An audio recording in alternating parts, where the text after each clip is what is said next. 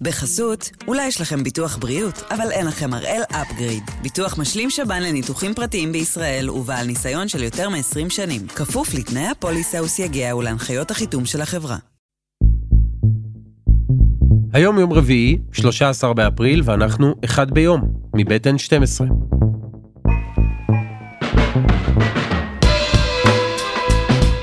אני אהרון אברהם, ואנחנו כאן כדי להבין טוב יותר מה קורה סביבנו, סיפור אחד ביום, כל יום.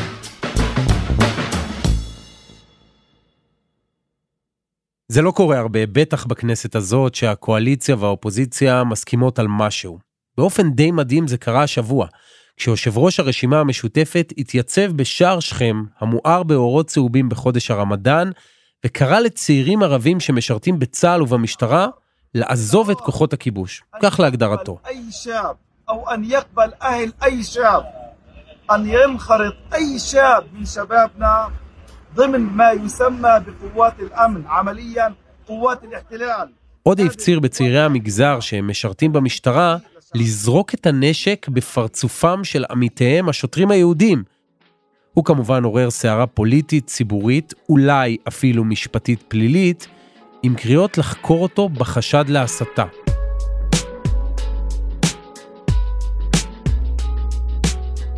אז היום אנחנו שואלים למה.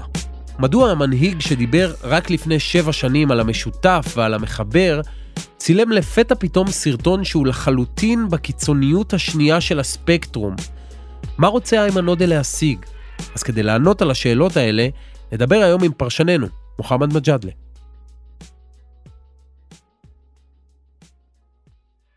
מוחמד שלום. שלום לך. כמה הופתעת מהטקסט הזה של איימן עודה? אני חייב להגיד שהופתעתי, לא הופתעתי מעצם הדבר עצמו, זאת אומרת ציפיתי וחיכיתי שיהיה דבר כזה ואני אגיד לך על מה אני מבסס את זה אבל לא ציפיתי שזה יקרה על זה לא בשער שכם לא ברמדאן לא בירושלים כי מדובר בכל זאת בנושא טעון ברגעים כל כך רגישים כשאנחנו מדברים על הסלמה ביטחונית כשאנחנו מדברים על אה, מצב די מתוח בירושלים לעשות אה, ולצלם סרטון כזה זה היה קצת מפתיע אבל לא הפתיע אותי האקט, האקט עצמו זאת אומרת. ציפיתי שאיימן עודה יעשה איזה משהו יומיים לפני בשיחות סגורות עם פעילים ומקורבים הוא אמר אני לא אחכה למצב שאנחנו נגיד לא לקואליציה אני ארצה שכולם יגידו לנו אנחנו לא רוצים אתכם ולכן זה היה צפוי. אז אתה אומר בעצם שעודה אותת לראשי הקואליציה למקרה שהיו להם תוכניות לגביו שמבחינתו זה לא על השולחן. אבל אתה גם אומר מוחמד שזה לא מפתיע אותך ואני חייב להגיד לך שאני לא בטוח שזה משקף את התחושות של כולם אני באופן אישי כן הופתעתי. כי על ציר הזמן יש איזה סוג של התפתחות בדמות הפוליטית הזאת שנקראת איימן עודה. אז בוא נתחיל מההתחלה. מה הוא שם במרכז הבמה אי שם ב-2015 כשהוקמה הרשימה המשותפת? מה הוא רצה להבליט אז? 2015, הכוכב העולה, הבחור הערבי החדש שמגיע להנהיג את הרשימה המשותפת, בחור צעיר, מלא אנרגיות שמדבר על uh, חיים משותפים, ערבים ויהודים שצריכים להתנגד גם לכיבוש, אבל גם הוא מדבר על המשותף ולא על הדברים שיש שהם בתוך המחלוקת. אני גם ישנתי בשדרות רוטשילד במשך המחאה החברתית.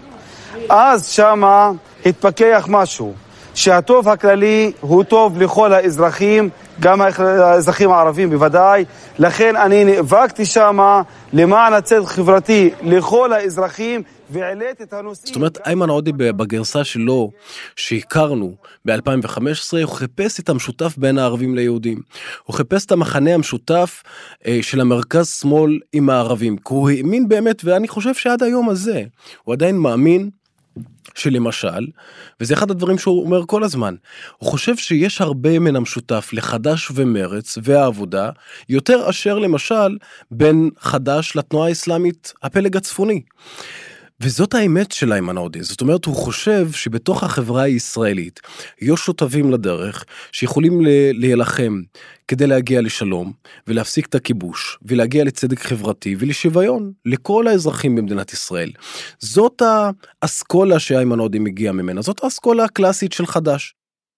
כשאיימן עודה מנסה כמו שאתה מתאר את זה, להתקרב אל החלקים היהודיים במערכת הפוליטית, הוא מצליח לתווך את זה לציבור הערבי, או שאל הציבור הערבי הוא צריך להשמיע מסרים בכל זאת קצת אחרים? זהו לא רק שהוא מצליח, הציבור הערבי בעצמו דרש את זה. אחד הסקרים הכי מעניינים שהרשימה המשותפת עשתה לפני הבחירות, הסקר הזה מגלה ש-85% מהציבור הערבי רוצה שנציגיו בכנסת יהיו במעגל קבלת ההחלטות או במילים אחרות לפי מילותיו של הסקר בממשלה. זאת אומרת הציבור הערבי רצה כל הזמן את הדבר הזה. אני חייב להגיד לך שבאותו רגע, באותו ערב שקיבלו את הנתונים של הסקר הזה, הם היו מופתעים שהציבור הערבי כל כך מוכן צמא אפילו שנציגיו בכנסת יהיו בקואליציה יהיו בממשלה יהיו בתוך מעגל קבלת ההחלטות ולכן לא הייתה עבודה כל כך קשה לאיימן עודה לתווך את המסר הזה לציבור הערבי. זה גם היה הסקר שגרם להם לשנות את הקמפיין, אם אני זוכר נכון. נכון מאוד. תבינו, כולנו חיים בבניין הזה ביחד. רוצים זכויות לכולם, שוויון, שלום ושקט. תאמין לי, חבל שאתה לא רצת לכנסת. אבא, זה איימן עודה, ראש הרשימה המשותפת. הסקר הזה בעצם גרם לרשימה המשותפת להבין שיש פה שינוי בסדרי העדיפויות בחברה הערבית. החברה הערבית לא רואה כבר את הסוגיה הפלסטינית במעלה הראשונה, או לא במספר אחד ברשימה של סדר העדיפויות, אלא היא רוצה להשתלב בחברה הישראלית, רוצה להשפיע על הפוליטיקה הישראלית, וזה שינה לגמרי את סדר העדיפויות גם של הרשימה המשותפת. מאותו רגע איימן עודה הבין שיש לו פה הזדמנות היסטורית לעשות שינוי אמיתי בפוליטיקה הישראלית.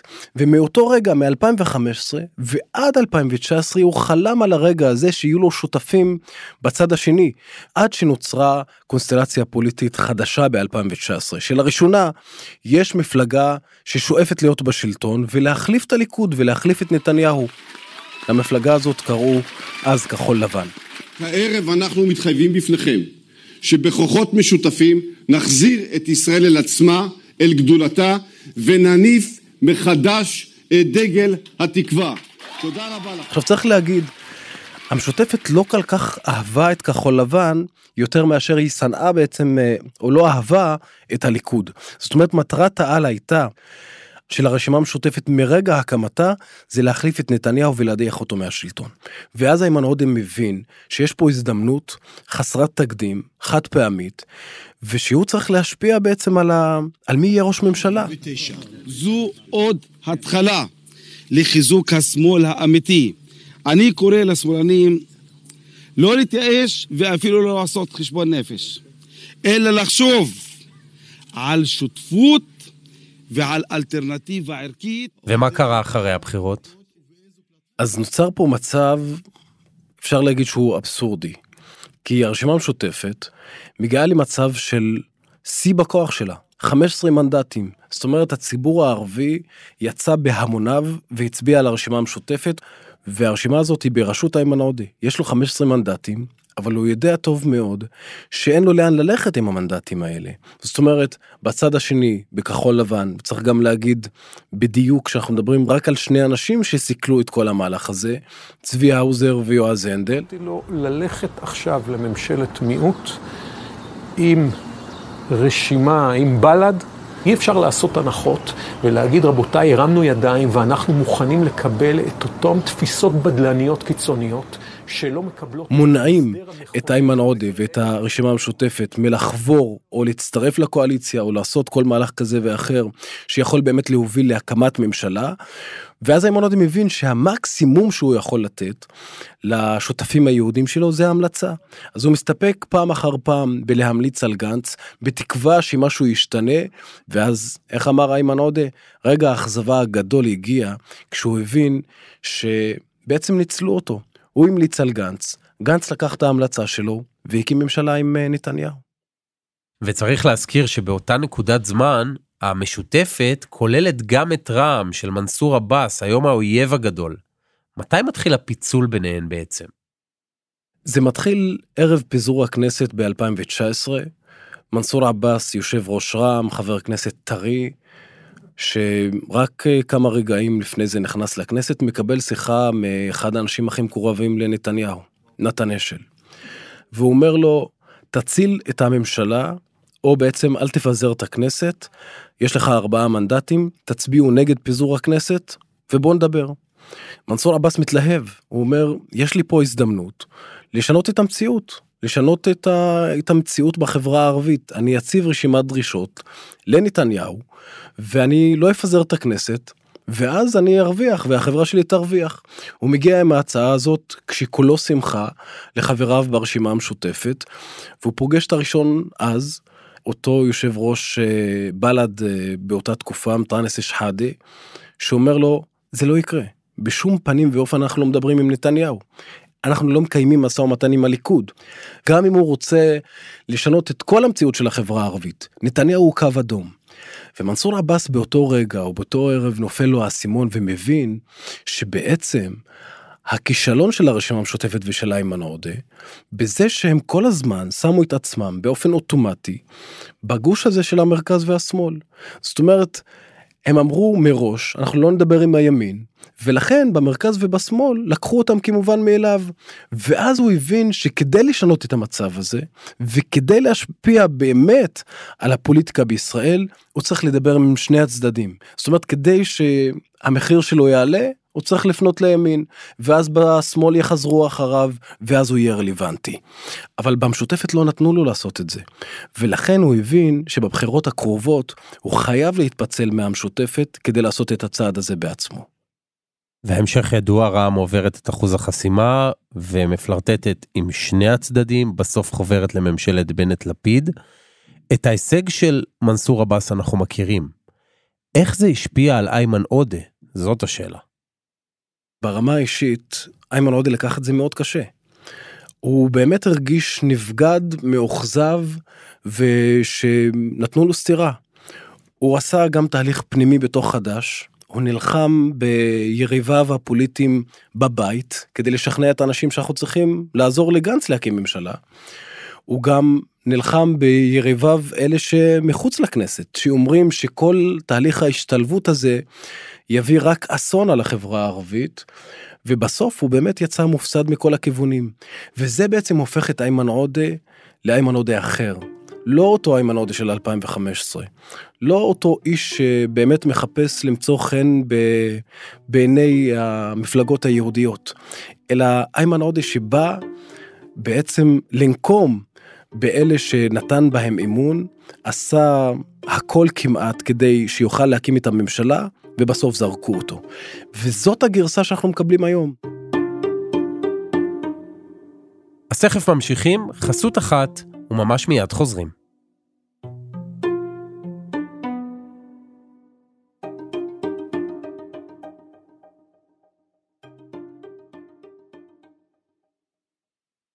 בחסות, אולי יש לכם ביטוח בריאות, אבל אין לכם הראל אפגריד. ביטוח משלים שב"ן לניתוחים פרטיים בישראל ובעל ניסיון של יותר מ-20 שנים. כפוף לתנאי הפוליסה וסייגיה ולהנחיות החיתום של החברה. אז אנחנו עם המהפך של איימן עודה. מוחמד, בוא ניקח את כל מה שדיברנו בו עד עכשיו. האכזבה של איימן עודה מראשי מפלגות המרכז-שמאל, העובדה שהוא הפך לשחקן פחות רלוונטי אל מול מנסור עבאס, שעל הראש שלו קוצר עוד ועוד הישגים. זה עדיין מותיר את השאלה בעינה. למה בכל זאת הוא בוחר לפרסם סרטון שהוא יודע שיביא עליו לא מעט ביקורות, בטח ובטח בעיתוי הרגיש הזה?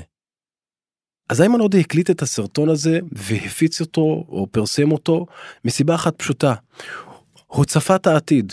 הוא ידע שהלחץ הולך וגובר וברגע מסוים הוא ימצא את עצמו מול אותם שותפים ישנים שנתן בהם אמון מפלגת העבודה מרץ כחול לבן יש עתיד הם יפעילו עליו לחצים אדירים כדי ש...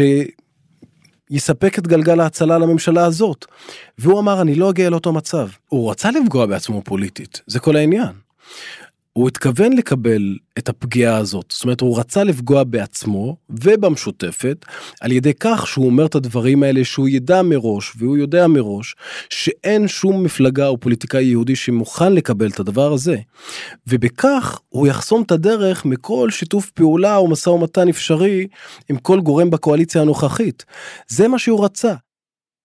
אבל מוחמד, למה איימן עודה הרגיש שהוא צריך לפגוע בעצמו פוליטית? מה, הוא חשד במרכיבים מתוך המפלגה שלו שיקיימו משא ומתן עם הממשלה הזו, שיצילו אותה?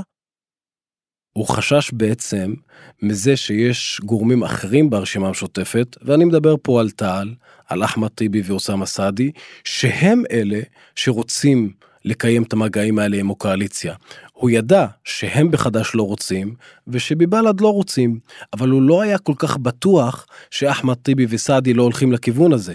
עובדה שטיבי לא היה כל כך ברור. הוא לא יצא, לא אמר, אה, בשונה מאיימן עודה וסמי אבו שחאדי, ששניהם מהרגע הראשון, אחרי שעידית סילמן כבר אה, הכריזה על פרישתה מהקואליציה, אמרו, אנחנו אומרים לבנט ולקואליציה שלו, אל תבנו עלינו. טיבי לא אמר את זה, ולכן זה עורר חשד אצל איימן עודה, שיש כנראה איזה מהלך שנרקם והוא לא יודע עליו. אז הוא החליט לחסום אותו. אבל אתה יודע, עד 2019, אתה אמרת, הוא רצה בשילוב. והנה עכשיו נקראת בפניו ההזדמנות. הוא יכול לעשות את זה. הוא יכול להיות זה שמחיה את הממשלה הזאת. למה לא בעצם?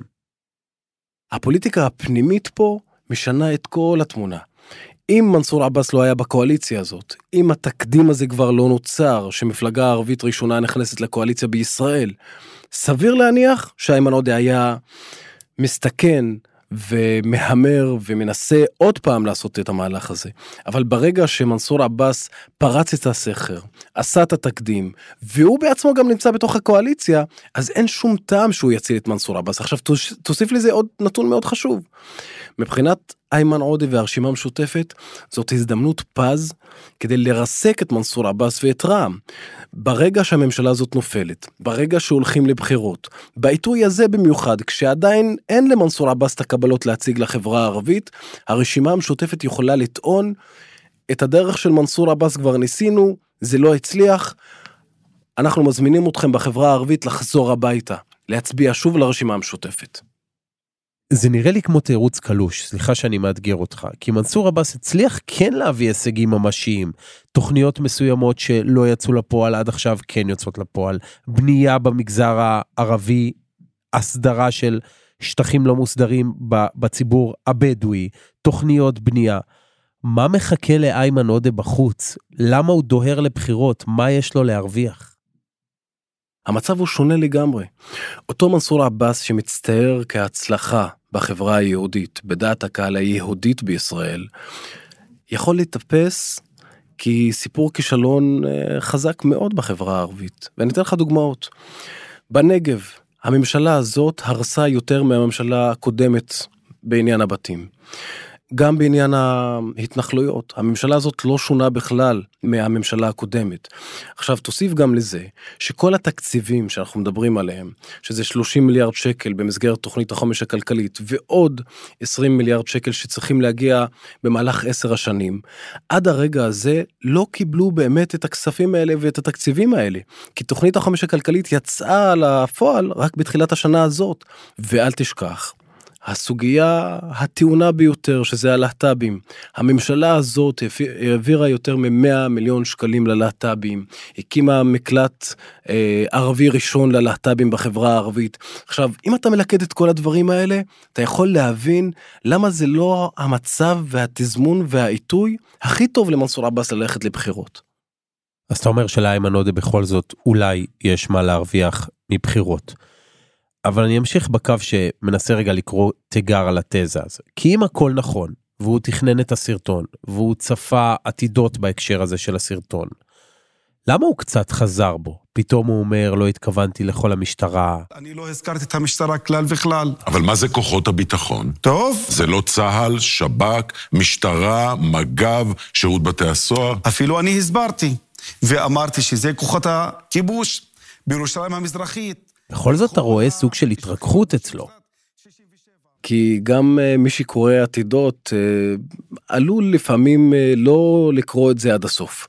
איימן עודה הופתע מהעוצמה. הוא לא ציפה שזו תהיה העוצמה ושזו תהיה התגובה. הוא אפילו אמר לחלק ממקורביו, שעה וחצי רק אחרי שהסרטון הזה יצא, שמדובר בתקרית קטנה שתעבור ושהוא מאמין שזה יעבור. אבל יום אחרי הוא כבר הבין את עומק הבעיה הזאת. מה הלחיץ אותו? זה שהמשטרה נכנסה לעניין, שהפרקליטות התחילה לבדוק, או עוצמת הגינויים במערכת הפוליטית? לא, אני חייב דווקא להגיד לך שמה ש... שהלחיץ את איימן עודה זה התגובות הפנימיות בתוך החברה הערבית. מעניין. הרבה תגובות, הרבה תגובות בחברה הערבית, כולל בתקשורת הערבית. אמרו, גם לאיימן עודה אבל גם לחבריו במשותפת שגם אם זו העמדה הערכית של איימן עודה שכולנו מכירים זה לא העיתוי זה לא המקום וזה לא התזמון הטוב לצאת בהצהרות כאלו. ולכן כל, ה, כל המצב הזה שנוצר, גם הגינויים במערכת הפוליטית הישראלית, גם התגובות הלא כל כך אה, מברכות אה, על, ה, על הסרטון הזה, וגם הלחץ הפנימי. לא כל חברי המשותפת, כולל אלה שהתייצבו ואמרו שהם תומכים בו, חושבים שמדובר במהלך חכם, מדויק ונבון פוליטית. ולכן אני חושב שכל המצב הזה גרם לו אפילו לחזור מה, מהדבר הכי חשוב גם, שים לב, הוא אמר אני לא התכוונתי לשוטרים. אני לא התכוונתי למשטרת ישראל כי רוב אנשי כוחות הביטחון שאנחנו מדברים עליהם ב- בירושלים הם או דרוזים או נוצרים. וזה בעצם מייצר מתח פנימי גם בתוך החברה הערבית בין המוסלמים ושאר חלקי החברה הערבית. ולכן הייתה גם ביקורת פנימית בתוך החברה הערבית על הסרטון הזה של איימן עודה שגם מבחינת התזמון הוא לא כל כך מתאים וגם מבחינת uh, השלווה והמתיחות בתוך החברה הערבית הוא לא כל כך uh, עוזר ותורם באמת ללכד ולעזור לחברה הערבית לכן ראינו את איימן עודה מבהיר uh, או בעצם חוזר בו חלקית מחלק מהדברים. במילים אחרות אתה אומר הוא היה מוכן לאבד נקודות בדעת הקהל גם בחברה הערבית גם בחברה היהודית למרות שהוא לא צפה את עוצמת התגובות והיצרים שהסרטון שלו עורר. וכל זה כדי אולי, אולי, להשתקם פוליטית בעתיד? זה הטיעון? או אם תשאל אותו הוא יגיד, גם אם הוא לא יגיד את זה כל כך באופן ברור, הוא פגע בעצמו בטווח הקצר, כדי להרוויח בטווח הארוך את זה שהוא חוזר לכנסת עם יותר מנדטים. בעצם זה מה שפוליטיקאי עושה, הוא מבין שברגע הנתון הזה יכול להיות שעצם קיום המשא ומתן עם הקואליציה הנוכחית ישים אותו קרוב מאוד למנסור עבאס והוא רצה לבדל את עצמו ממנסור עבאס. הוא לא רצה להגיע למצב שדנים בכלל בתקשורת הישראלית בתקשורת העברית בכל העניין הזה של משא ומתן מחדש עם הרשימה המשותפת כי זה ישים אותו אוטומטית באותה נישה ובאותה קטגוריה של רע"מ. איימן עודה לא רוצה את זה בכלל הוא לא רוצה להיות בשום מצב בשום צורה שהיא בקטגוריה הזאת או בשיח הזה שהוא מוכן אפילו לעזור לממשלה ולקואליציה הנוכחית. הוא רוצה את הבידול ממנסור עבאס והוא ידע שרק על ידי כך שהוא פוגע בעצמו בטווח הקצר הוא משיג את הבידול הזה. בקיצור, מה התרגום הערבי לירידה לצורך עלייה? הובוט מן אג'לי סעוד. יאללה, לקחתי. מוחמד, תודה רבה. תודה לך.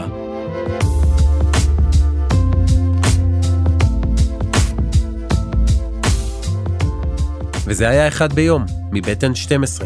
העורך שלנו הוא רום אטיק, תחקיר והפקה עדי חצרוני, רוני הרני ודני נודלמן, על הסאונד יאיר בשן, שגם יצר את מוזיקת הפתיחה שלנו, ואני ירון אברהם. מחר ישוב לכאן אלעד שמחיוף.